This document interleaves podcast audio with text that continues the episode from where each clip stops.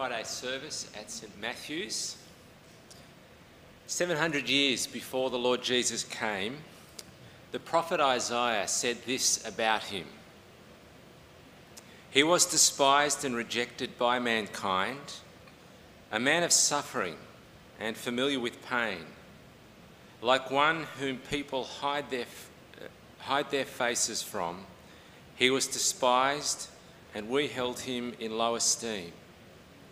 Surely he took up our pain and bore our suffering, yet we considered him punished by God, stricken by him, and afflicted.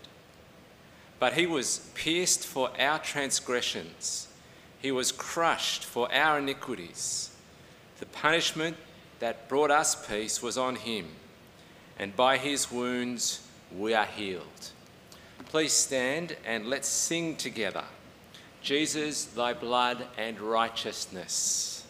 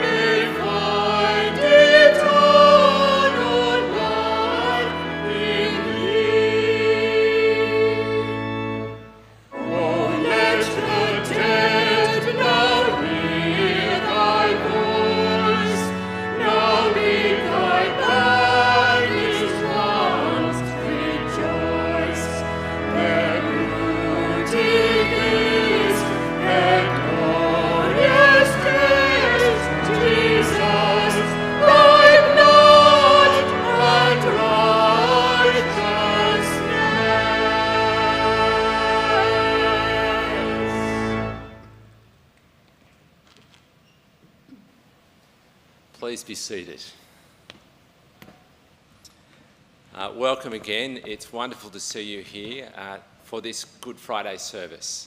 Uh, for guests, uh, both in the building here and online, uh, my name is Andrew Graham, and uh, I'm really glad to welcome you here this morning. Uh, we've got a treat this morning, as right in the centre of what we do, we'll hear an extended portion of the account of the death of Jesus an account given by the closest friend of Jesus. Um, sorry, uh, by, given by one of the, the witnesses uh, to the death of Jesus. Uh, Julia Anstey will be bringing that for us in two segments uh, in a short while. We'll also have our senior minister, Bruce Clark, helping us understand the significance of those events as they unfolded all those years ago uh, for us sitting here in Manly uh, almost 2,000 years later. Uh, there'll be more hymns to sing, there'll be a song to enjoy listening to, we'll be praying to God, uh, and that's what we'll do before uh, Julia comes and reads the first part of our reading this morning. Please join me as we pray as Jesus taught his first disciples to pray in the words of the Lord's Prayer. Our Father in heaven, hallowed be your name. Your kingdom come, your will be done on earth as in heaven. Give us today our daily bread. Forgive us our sins as we forgive those who sin against us. Lead us not into temptation, but deliver us from evil. For the kingdom, the power, and the glory are yours, now and forever. Amen. Thanks, Julia.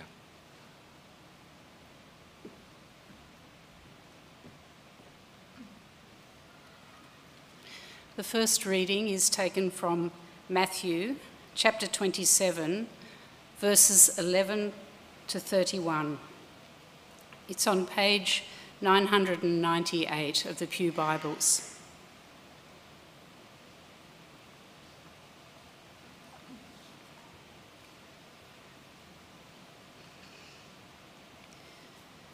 Meanwhile, Jesus stood before the governor and the governor asked him, Are you the king of the Jews?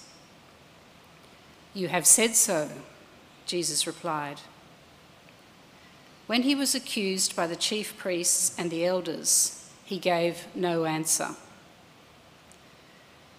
Then Pilate asked him, Don't you hear the testimony they are bringing against you?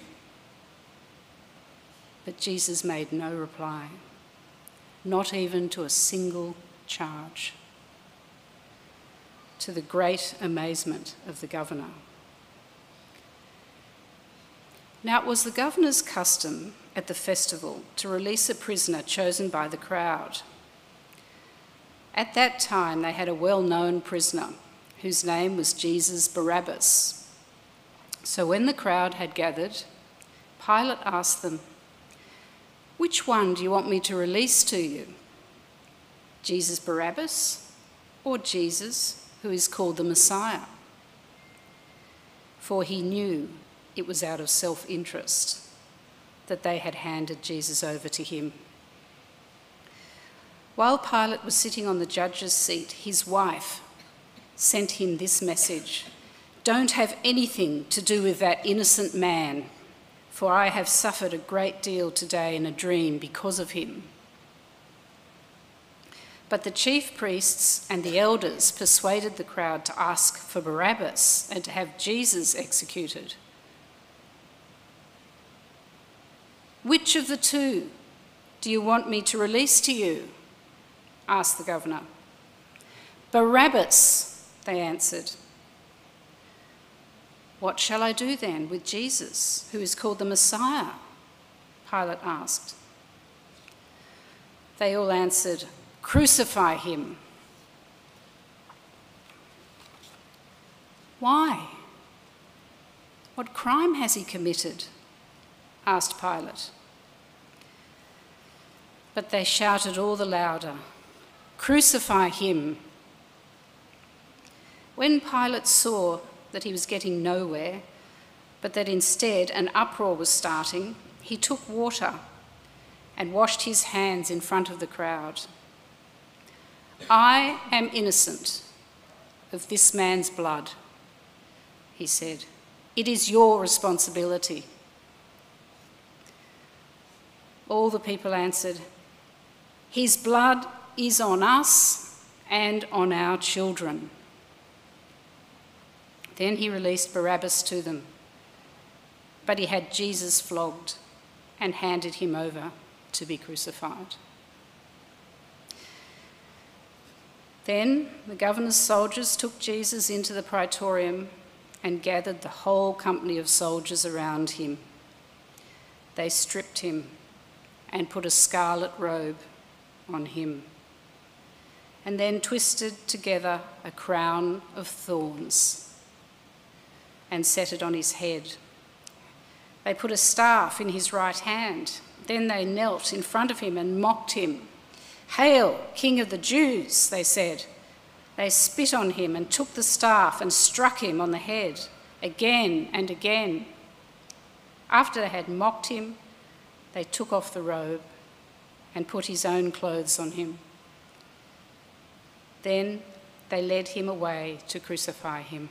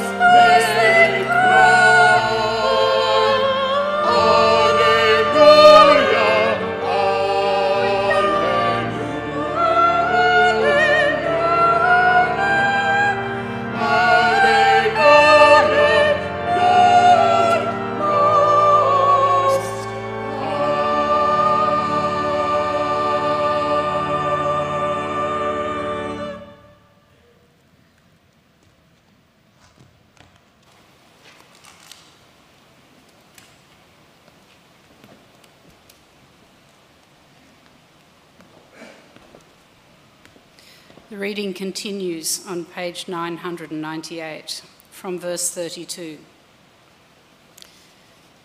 As they were going out, they met a man from Cyrene named Simon, and they forced him to carry the cross. They came to a place called Golgotha, which means the place of the skull. There, they offered Jesus wine to drink mixed with gall. But after tasting it, he refused to drink it. When they had crucified him, they divided up his clothes by casting lots. After sitting down, they kept watch over him there. Above his head, they placed the written charge against him This is Jesus, the King of the Jews. Two rebels were crucified with him, one on his right and one on his left. Those who passed by hurled insults at him, shaking their heads and saying, You who are going to destroy the temple and build it in three days, save yourself. Come down from the cross if you are the Son of God. In the same way, the chief priests, the teachers of the law, and the elders mocked him. He saved others, they said, but he can't save himself. He's the King of Israel. Let him come down now from the cross, and we will believe in him. He trusts in God. Let God rescue him now, if he wants him. For he said, I am the Son of God. In the same way, the rebels who were crucified with him also heaped insults on him. From noon until three in the afternoon, darkness came over all the land. About three in the afternoon, Jesus cried out in a loud voice, Eli, Eli, Lama Sabachthani, which means, My God, my God, why have you forsaken me?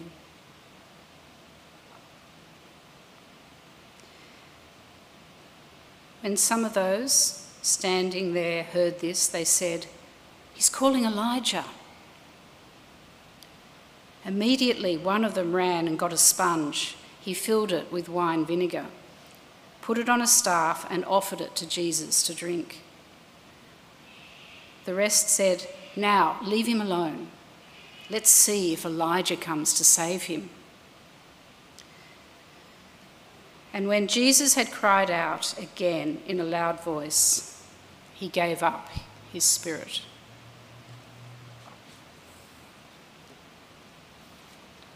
At that moment, the curtain of the temple was torn in two from top to bottom.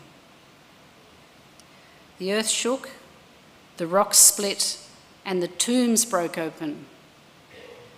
The bodies of many holy people who had died were raised to life.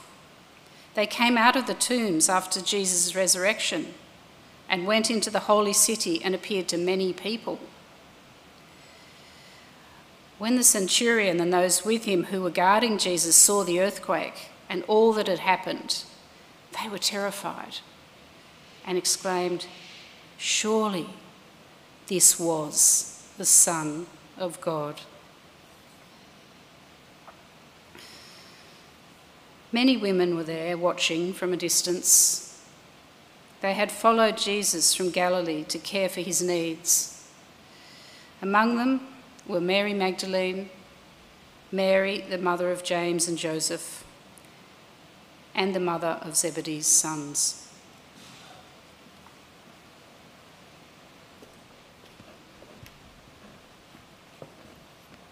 Uh, just as we get ready for our next hymn, I'll mention that during the singing of this hymn, there'll be a collection for the work of the gospel here at St Matthew's and beyond. And uh, especially for those of you at home, later on in the service, we're sharing together in the Lord's Supper. So if you don't have some bread and a cup to drink from, see if you can wrangle that up uh, before the end of the service. Let's stand and shall we sing together?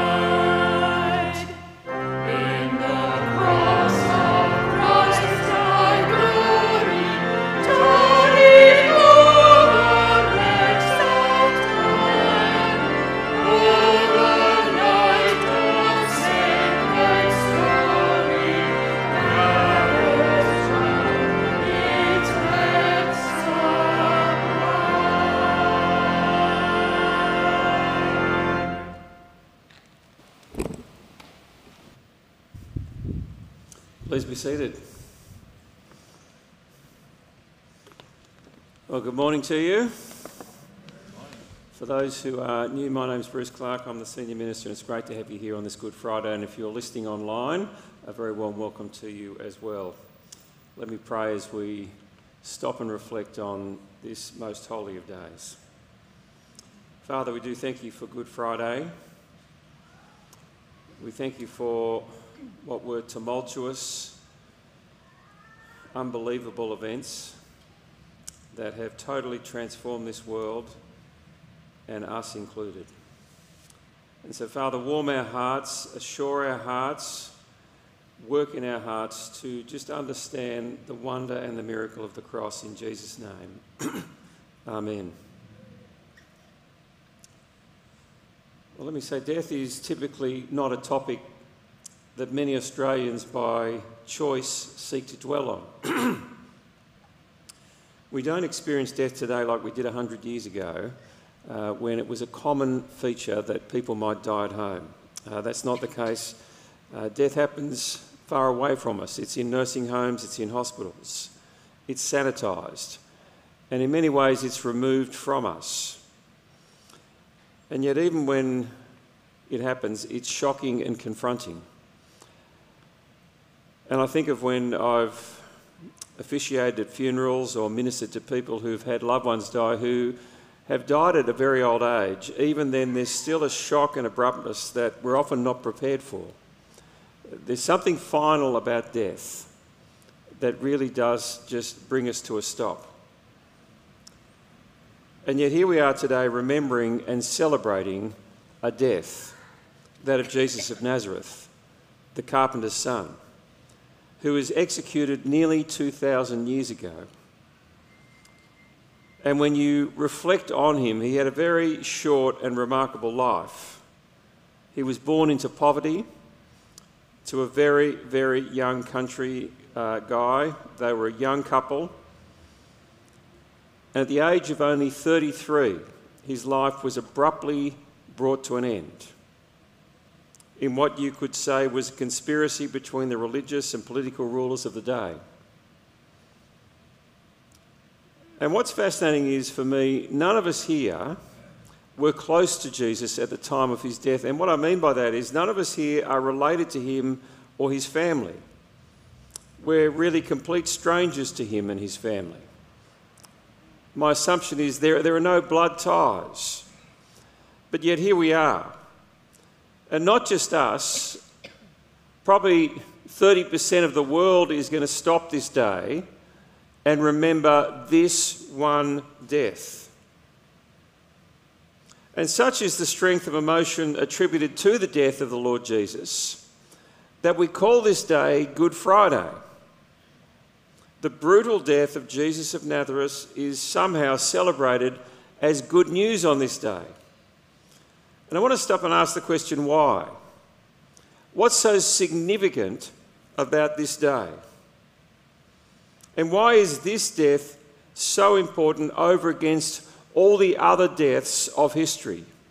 I cannot think of any other death that is celebrated the way this death will be celebrated and remembered. And why is it good news? Well, the very simple answer is this.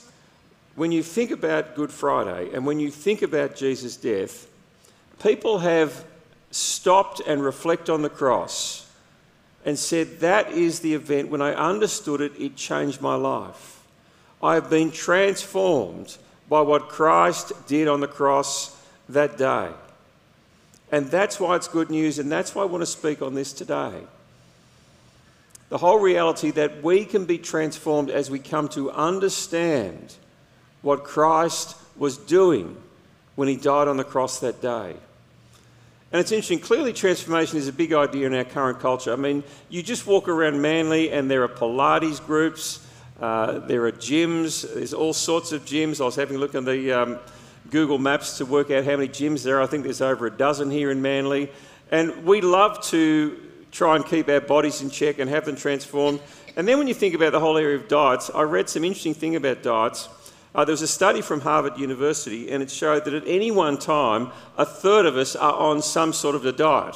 Now, I'm not going to do a scientific research today and get people to put their hands up, but I'd be very surprised if there are not people here in the building who are on a diet of some way, shape, or form. And the research in Australia shows that I think it's 92% of young women at some stage will be on a diet to lose weight. Um, 44% of middle aged women. Uh, I don't know why it doesn't reflect on men, but there you go. Uh, I have dieted myself, I'll just say that. Uh, but the so- sobering statistic is this when you look at dieting, and it is sobering, weight loss dieting research shows that one third to two thirds of the weight is regained within one year, and within five years, it's all back. it's like a good old friend that will never leave you. Which does leave you asking, why do we bother? And I was thinking about those statistics in relation to my weight, and it just goes up and down like that. And uh, I think I'll keep it off. And then I see Anita's gelato, and I think, gee, it's so lovely. And so, in talking about Jesus' transformation, the transformation he brings, I want to say I'm not talking about a quick religious fix that's like a diet that we might go on. The change that comes from understanding Jesus' death is a change that is profound. It is a change that really is deeply rooted in our lives. And what's remarkable is the way people have spoken about this deep, profound, lasting change that takes place when they've account- encountered the grace that flows from Jesus' death. And it's remarkable because the people who will speak of this transformation are from all ages, all cultures. They're from all stations of life people who are young, people who are old, people who are convicted prisoners to heads of government, people who are tradies to leaders of industry, from young adults to ageing senior citizens.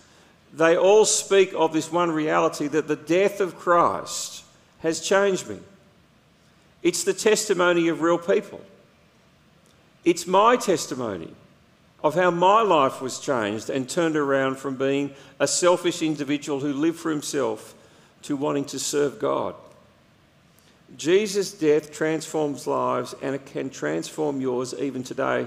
And there's three things I want to look at as we think about this whole topic of transformation. Firstly, we need to understand the events of the cross. And I want to just go through that narrative as well as reflect on some of the Old Testament passages uh, that reflected on it and spoke to it.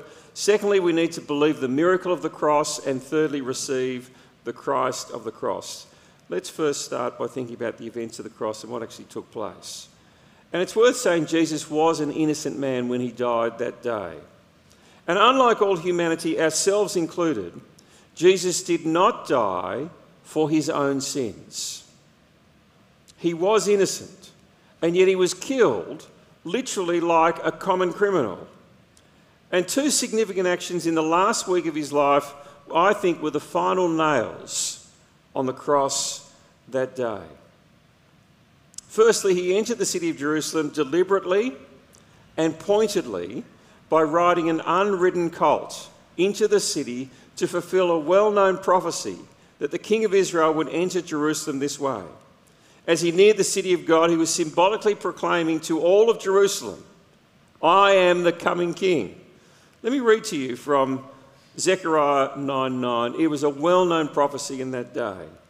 Rejoice greatly, daughter Zion. Shout, daughter Jerusalem. See, your king comes to you, righteous and victorious, lowly, riding on a donkey, on a colt, the foal of a donkey. And this is what Jesus was doing deliberately, intentionally. But secondly, once he was in the city, Jesus went to the temple and overturned the tables of the priests who were selling their wares. In doing this, he was now acting like he was actually the king of his, his temple, who had all authority. And it's worth saying the reaction from the Jewish leaders of the day was outrage. Who does this man think he is? And so they devised a way for him to be handed over to the Romans for trial. And even though he was innocent, he would die the death of a sinner. And amazingly, at his trial, even the Roman ruler Pilate knew Jesus was innocent, but he just gave in to the mob of the Jewish leaders who corralled him into crucifying. Matthew 27, we had read, verse 22 and 23. What shall I do then with this Jesus who's called the Messiah? Pilate asked. They all answered, Crucify him. Why? What crime has he committed? Pilate knew he was innocent. But they shouted all the louder, Crucify him. He died an innocent man. But he was also beaten and mocked. And there's this harsh brutality about the death of the Lord Jesus that day. After being sentenced to death, the Roman soldiers mocked him as a pretender king. Verse 28 they stripped him and put a scarlet robe on him. And then they twisted together a crown of thorns and set it on his head. They put a staff in his right hand. And then they knelt in front of him and they mocked him. Hail, King of the Jews, they said. They spit on him and took the staff and struck him on the head again and again and again. The chief priests mocked him, the teachers of the law mocked him, even the elders mocked him, the soldiers were mocking him, the crowds who passed by mocked him, and I strongly suspect if we were there, we would probably sadly have mocked him. What's amazing is this was all predicted 800 years prior by the prophet Isaiah. Let me read to you from that reading that Andrew began the service with. He was despised and rejected by men, a man of sorrows and familiar with suffering. Like one from whom men hide their faces, he was despised, and we esteemed him not. But thirdly, he didn't just die as an innocent man and a mocked and beaten man, he was a crucified man. And the gospel accounts don't give many details at this point of his death, but they all paint a common, simple picture. Verse 31 After they'd mocked him, they took off the robe and they put on his clothes, and then they led him away to crucify him. And crucifixion was the ancient world's summum supplicium, or ultimate penalty. It was gruesome, it was horrific, and it was a way to die that was designed to both humiliate the offender and prolong the agony. And it was so horrific that no Roman citizen was allowed to be crucified that way unless there was a direct edict from Caesar. But among the Jews, the horror of the cross was greater still because of what Moses had said in the book of Deuteronomy. And Moses wrote, Anyone who is hung on a pole is under God's curse. And so, for a Jewish person to die on the cross, their understanding was they weren't just dying in an awful, ultimate way, but they were dying cursed by God. The Jews, in wanting Jesus crucified, wanted him to face the ultimate penalty, not from a human point of view merely, but from a spiritual point of view, that this Jesus be cursed by God. But what was remarkable and what is commented on by the gospel writers is not the gory details of the crucifixion. It's spoken of very briefly. But what they write about is the events that surround that crucifixion. And they help us to understand what's taking place. And they are details redolent with significance. The text records with simplicity what happened.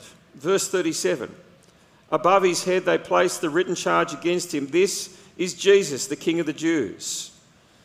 The two rebels were crucified with him, one on his right and one on his left. And it's interesting, when you read John's Gospel, we're told that it's not just in one language, but Pilate had it recorded in three languages that Jesus was the King of the Jews. It was in Aramaic, it was in Latin, and in Greek.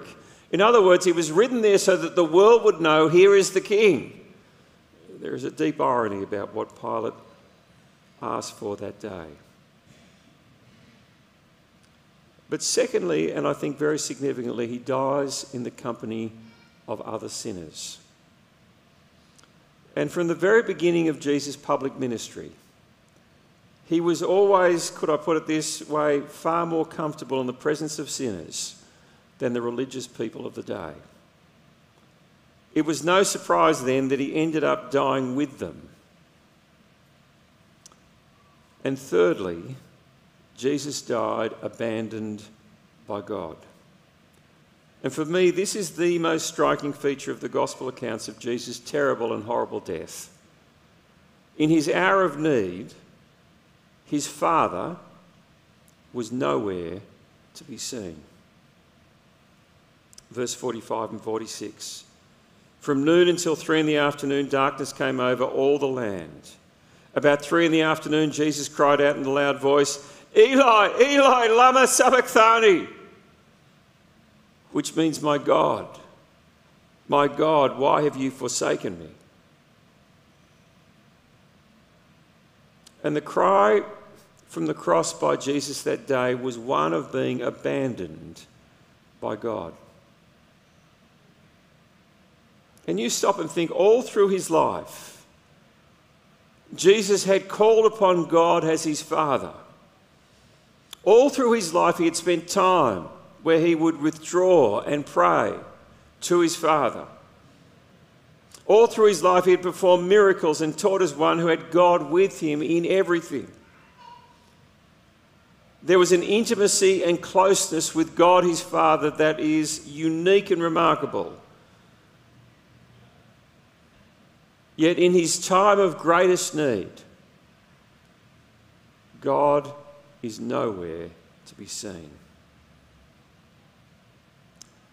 A subject that is rarely referenced, yet alone spoken about seriously these days, is hell.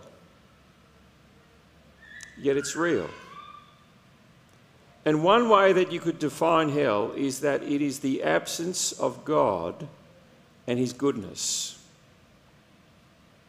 Hell is the place where all life, all relationship, all sense of meaning and purpose have been taken completely away. It is the condition that goes on for eternity where you have no one, you know no one, where there is nothing good, only loneliness, regret, pain, and suffering. And when Jesus spoke of it, that is often how it's referred to people in agony with deep regret. And unlike popular culture that thinks it's a place where you can go and be with your mates, there'll be no mates to hang out with in hell.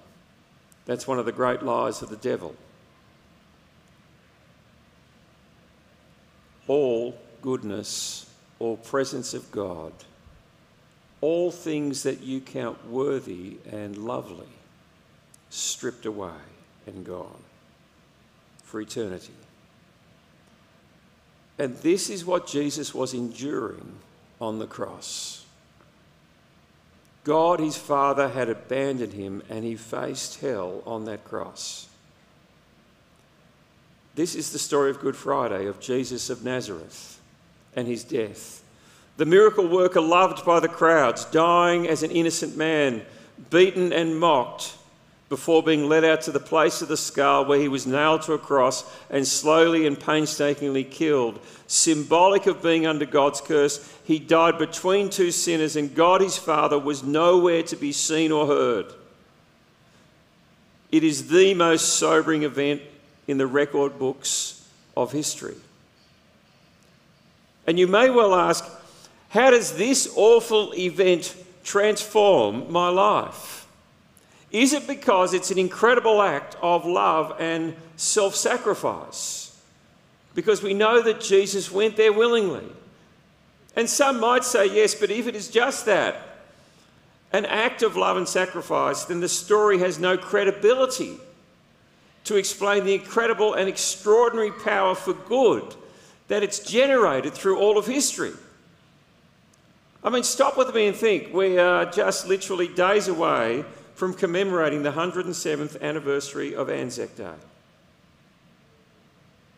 Many people have laid down their lives for others in the most heroic of circumstances and will remember that rightly in just a week and a half's time.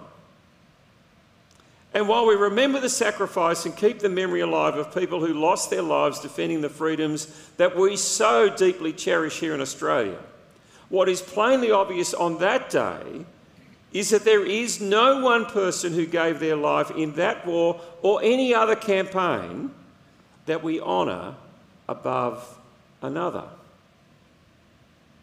I have great uncles buried in the fields of France who never came home.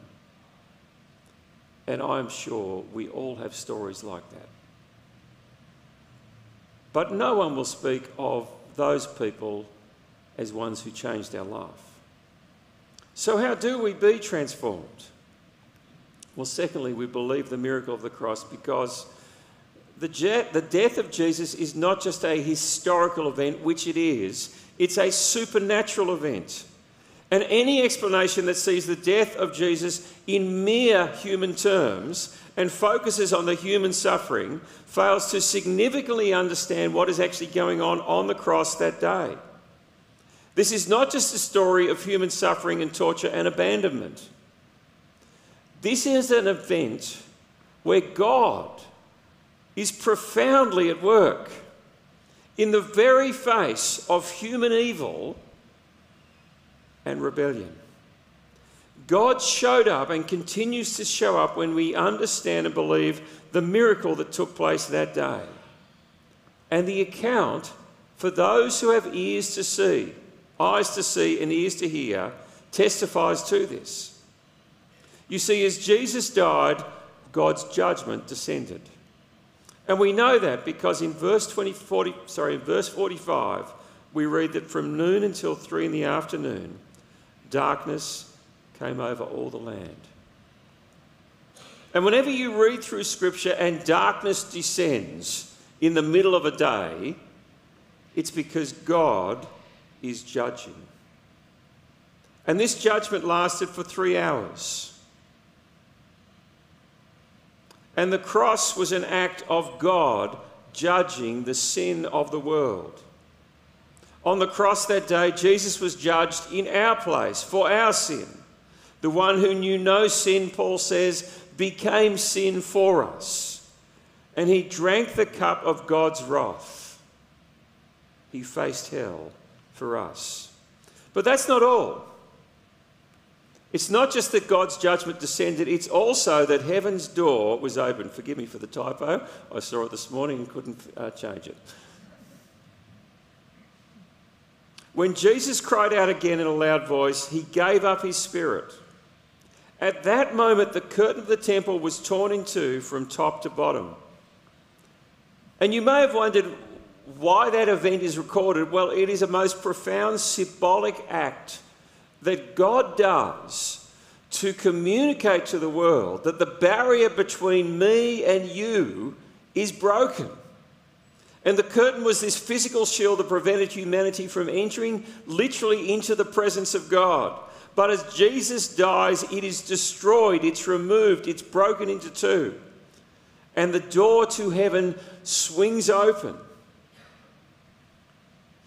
But thirdly, new life came from God.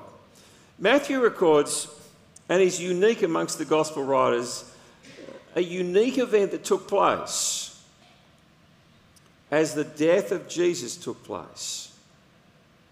The earth shook, verse 51. The rocks split, and the tombs broke open. The bodies of many holy people who had died were raised to life. And it is a fascinating little um, aside that's put in there. And I think what it's communicating is the earth is shaking, the dead are rising, because out of this death comes life. And you see, this is the miracle of the cross. Sin is absolutely paid for, judgment is borne, hell is averted, heaven is opened, and new life begins.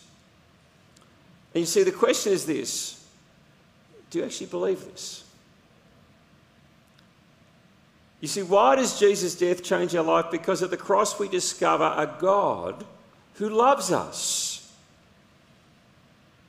Our eyes are open to see that God is for us in His Son, the Lord Jesus. At the cross, we discover a God who wipes away all of our failings, all of our shame, all of our guilt. It is wiped clean. At the cross, we find a God who calls us home. Heaven's door is now open and he calls us to come to him. At the cross, the price has been fully paid. The last words of the Lord Jesus as he dies were, It is finished. And it literally means it's paid. And because of that, we can receive grace and hope and acceptance. And here's the thing grace, hope, and acceptance can transform any person's life. Which leads me to my third and final point.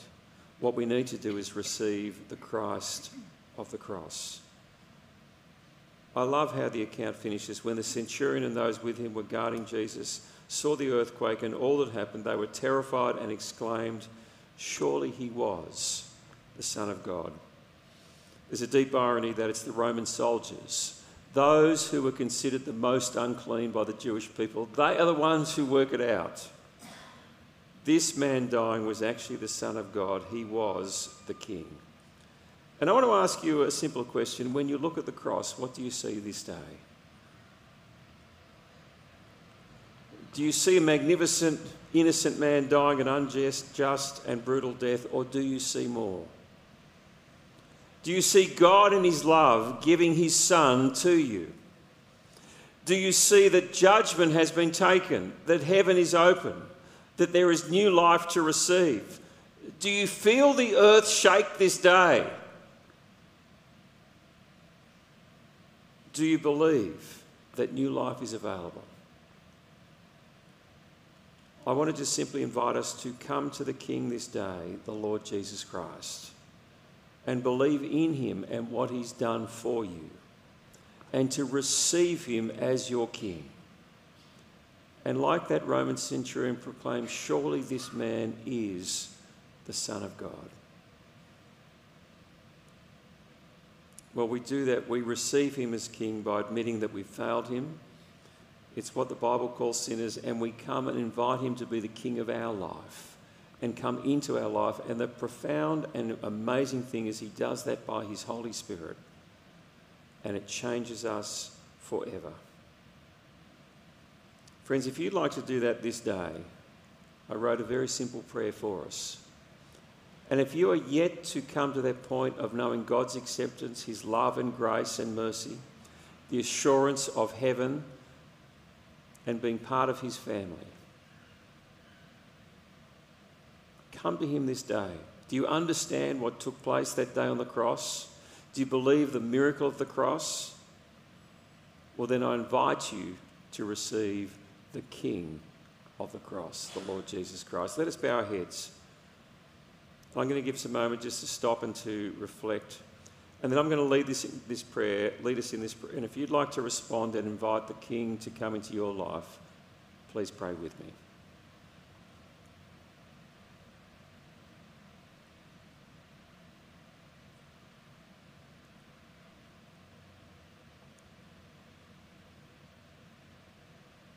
Let me pray. And if you would like to receive the Lord Jesus Christ as your King, pray with me these words Dear Lord Jesus,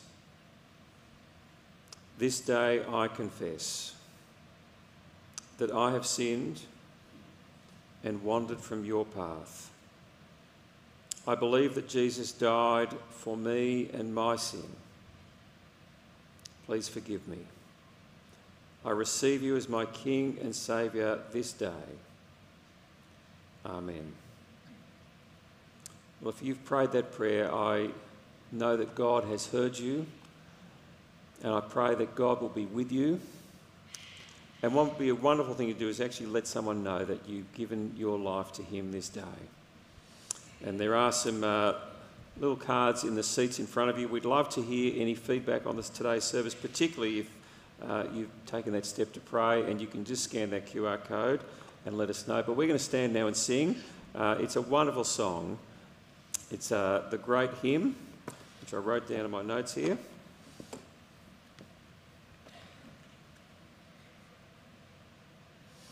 When I survey the wondrous cross, let's stand and sing.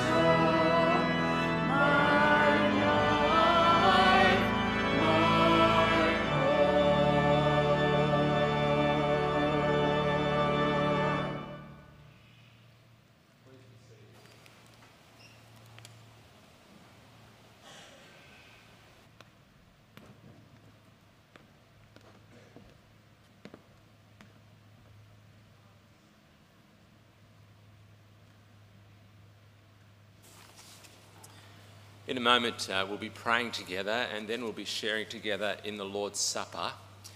Uh, if you don't have one of the little communion packs uh, like this, would you put your hand up and um, the ushers will bring one of those around to you? Oh, we've got someone taking their coat off over there.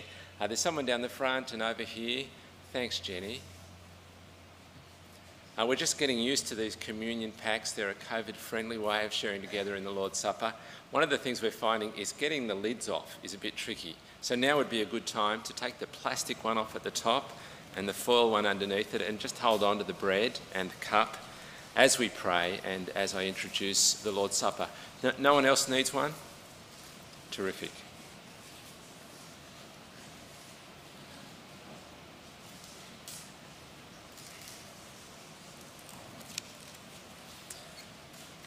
I'll lead us in prayer.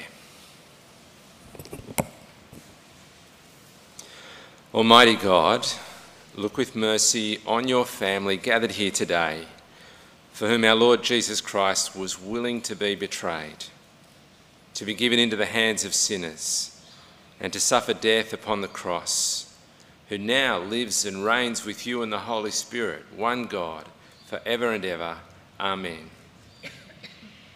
And gracious God, you have made all people, and you hate nothing that you have made, nor desire the death of sinners, but rather that they should turn to Christ and live. Have mercy on all who do not know you and who do not profess faith in Christ, and bring them back into your fold, that we may be one flock under one shepherd, Jesus Christ our Lord. Amen. Um, the Lord's Supper is a simple ceremonial meal which takes, it back, takes us back to the night before Jesus went to the cross. It was the last meal that he shared with his disciples. In preparation for sharing together in the Lord's Supper, please join me in this prayer of confession where we recognise our own sin and the ways we've fallen short of, glory's God, uh, of God's glory. Let's pray together. Merciful Father, we have strayed from your ways like lost sheep. We have followed too much the schemes and desires of our own hearts and have broken your holy laws. We have left undone what we ought to have done, and we have done what we ought not to have done. Yet, good Lord, have mercy on us. Restore those who repent, according to the promises declared to us through your Son, Jesus Christ. Grant, merciful Father, for his sake, that from now on we may live godly and obedient lives to the glory of your holy name. Amen. Hear these words of assurance written 700 years before Jesus came by the, uh, by the prophet Isaiah, who saw his coming, when he says, For he bore the sin of many and made intercession for the transgressors. We can know that our sin is forgiven in Christ. So let's listen to what happened on that night before Jesus was crucified as, as he gathered with his disciples and taught them about the significance of what was soon to take place. The scriptures describe how on the night he was betrayed, Jesus took bread and when he had given thanks, he broke it and he gave it to his disciples, saying, Take and eat. This is my body, which is given for you. Do this in remembrance of me.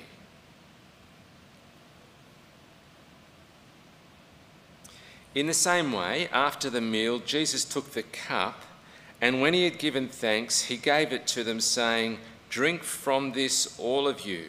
This is my blood of the new covenant, which is poured out for you and for many for the forgiveness of sins.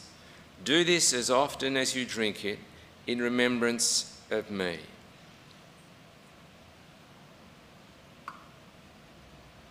So I'm going to lead us in a prayer before we join together. We take and eat together and we drink together. We thank you, our Father, that in your love and mercy you gave your only Son, Jesus Christ, to die on the cross for our salvation. By this offering of himself, once and for all time, Jesus made a full, perfect, and sufficient sacrifice for the sins of the whole world and commanded us to continue a remembrance of his precious death until his coming again. Hear us, merciful Father, and grant that we who receive these gifts of your creation, this bread and this wine, according to our Saviour's command, in remembrance of his suffering and death, may be partakers of his body and his blood. Amen. So, friends, let's take and eat this bread in remembrance that Christ died for us and feed on him in our hearts by faith with thanksgiving.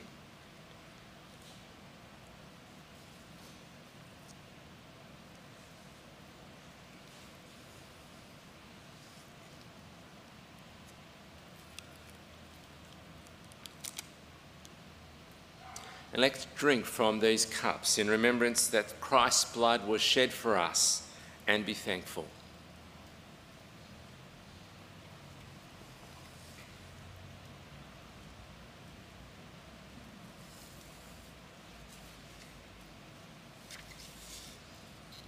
And we'll continue in this prayer of thanksgiving and dedication together. Please join me.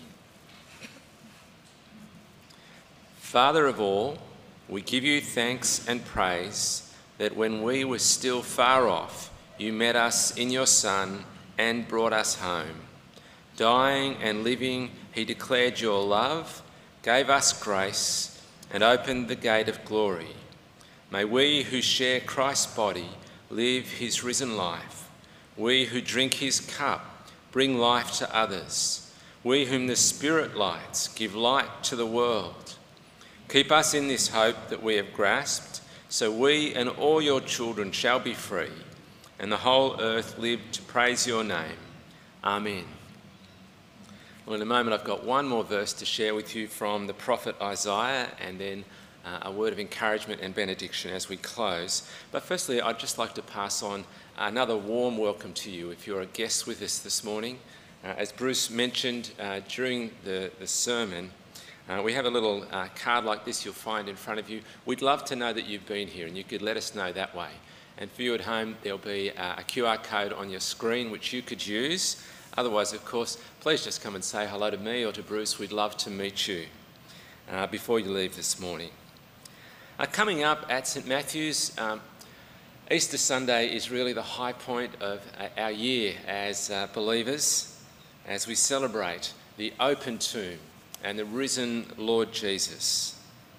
Uh, we'd love to see you there and anyone you'd like to bring along with you. Uh, details of the services are on our little Easter brochure, which uh, our little Easter flyer, which you'll find out the back there please take one with you. The, the, services are at their normal times, 8, 10, 5 and 6.30. And the one at 8 will be a traditional service in keeping with the one that we've had uh, this morning. But you'd be welcome at any of those. There are children's programs at the 10 and 5 service. Something else that's coming up at St Matthew's, which would be which would really suit you well. If you're finding yourself with questions about Jesus or God you're just not sure about, you'd like a place where you could ask those questions, um, the, the Alpha course has been used all over the world and it's been so helpful to people in the kind of situation you find yourself in there. And we're running it again at St Matthew's in May. It runs over eight weeks, a two hour session each time with a light dinner beforehand. It's a chance to explore questions about life and God and Jesus, big questions, where your questions are welcome. Uh, it's, it's a chance to get to know the Lord Jesus. Uh, you'd be welcome to come along by yourself or with a friend. And there are more details about the Alpha course. Uh, you, you, might be sitting on them. Uh, there was one, I think, put on each seat as you came in. We'd love to see you at the Alpha course coming up in May. It's the second Tuesday of May, May the 10th. And you'll hear more about that at St Matthew's and online. Um, if you'd like to come, uh, please let us know again using that QR code. Just as we close, I'll say to you if you did pray with Bruce at the end of his talk to receive Christ, we're delighted that um, uh, you've taken that step. We really would like to help you in those first steps as you begin to learn what it means to receive Christ and to follow Him. So we'd love it when you're ready if you'd let us know so that we can walk with you through these uh, wonderful days of beginning to follow Him. Would you like to stand? And I'll read for us from another verse from Isaiah 53 with a reminder that we all, like sheep, have gone astray. Each of us has turned to our own way, and the Lord has laid on Jesus the iniquity of us all. So, friends, may the peace of God, which passes all understanding, keep our hearts and minds in the knowledge and love of God and of His Son, Jesus Christ our Lord and may the blessing of God Almighty, the Father, the Son, and the Holy Spirit be, be among us and remain with us always. Amen.